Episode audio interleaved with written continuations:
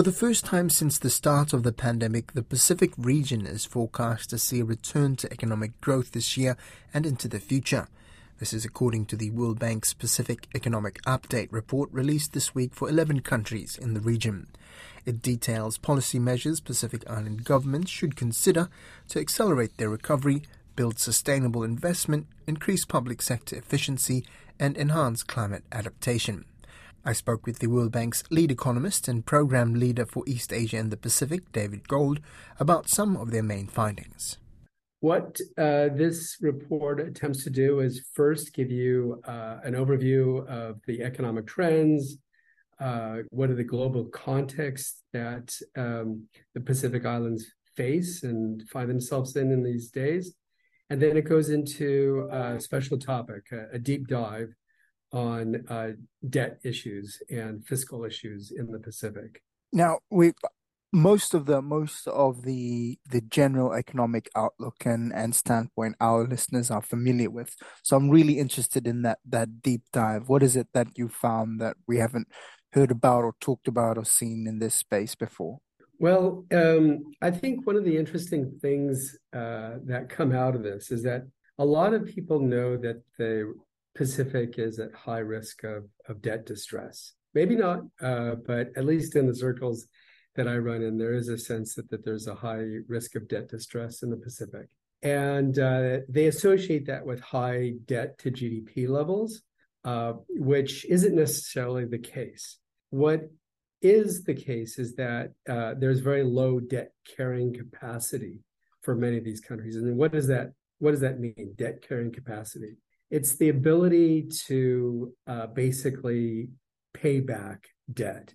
So if your revenues are volatile, uh, and certainly they are in the Pacific, because in the Pacific, countries are subject to all sorts of external shocks, whether it's natural disasters or even economic shocks that run through uh, imports, as we're seeing these days with the uh, Ukraine war and the impact that it's having on on prices and imported prices of petrol in the region.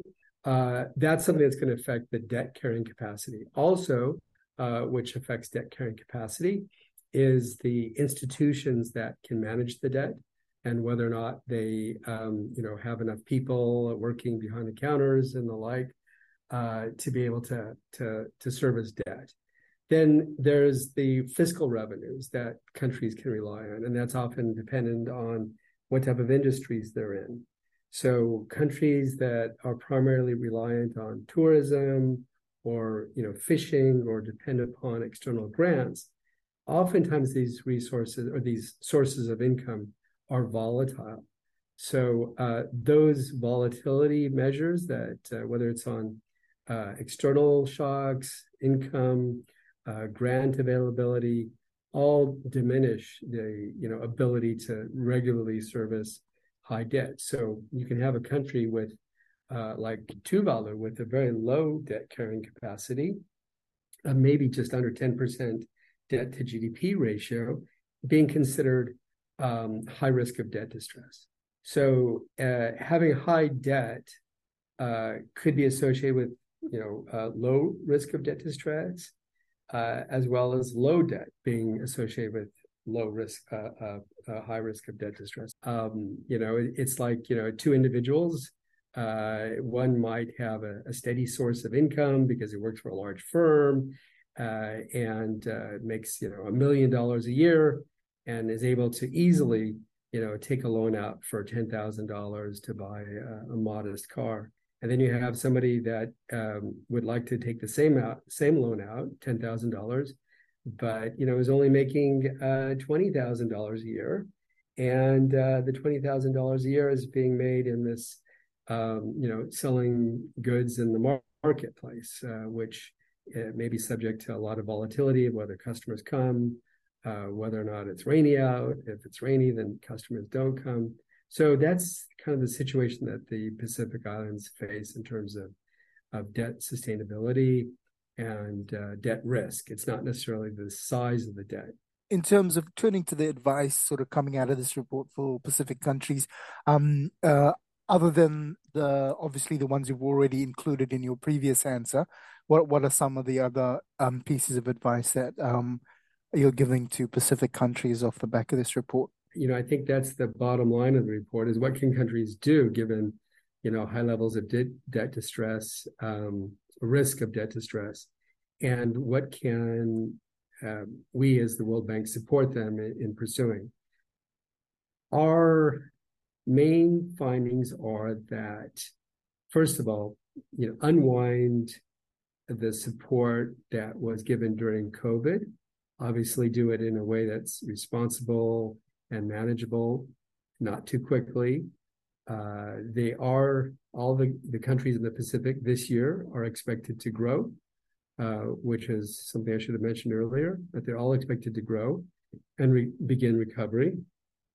But unwinding these uh, support measures that were in place during COVID lockdowns. Uh, secondly, spend the current envelope that you have more efficiently. So, um, targeting uh, particular groups of individuals with support rather than general support for the entire economy can be very helpful. Rather than subsidizing uh, fuel or energy or water, uh, which tend to not be um, uh, targeted to the poor segments of society, uh, give cash transfers to those that need it. That has two benefits. Number one, you're helping the poor directly, and number two, you're not distorting prices. So you uh, you you uh, give the incentive through the price signaling mechanism to consume more of those things that are less expensive, and consume less of those things that are high, high more uh, more expensive. Um, consume less of the more expensive and uh, more of the lower expensive goods. So those are the the key areas that uh, we recommend.